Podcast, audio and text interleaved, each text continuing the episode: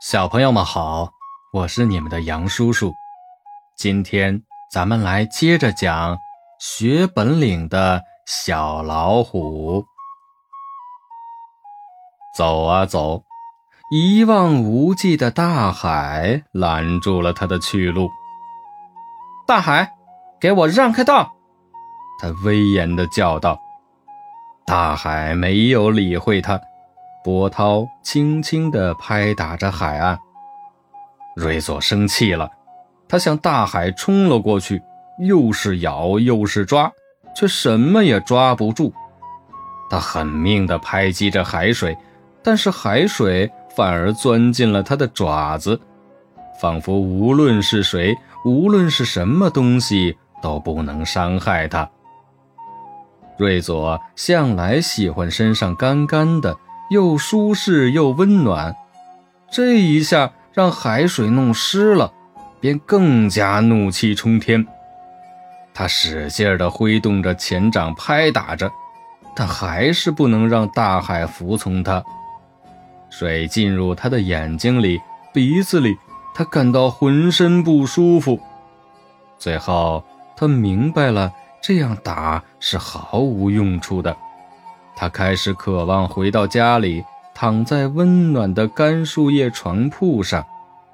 他觉得全身无力，于是转过身来，摇摇晃晃地往回走。猛地他停了下来，这是怎么了？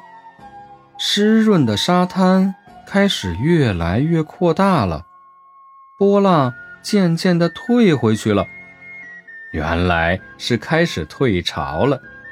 毫无经验的小虎崽不懂这点，以为大海驯服了，听从他的命令才退回去的。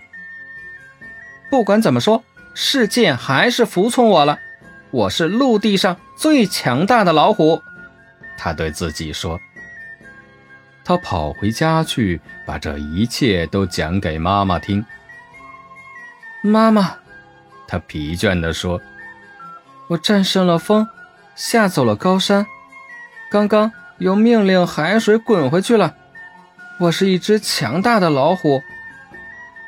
你会成为一只强大的老虎的，不过这会儿你还小着呢。妈妈用红红的舌头把它舔干净，以免对他说。然后他给儿子唱着催眠曲，温柔地说，明天我跟你一块儿出去。第二天一早，虎妈妈就带着儿子出去散步了。他把儿子带到一处悬崖陡壁。小朋友们，今天咱们的故事先讲到这儿，明天咱们接着讲。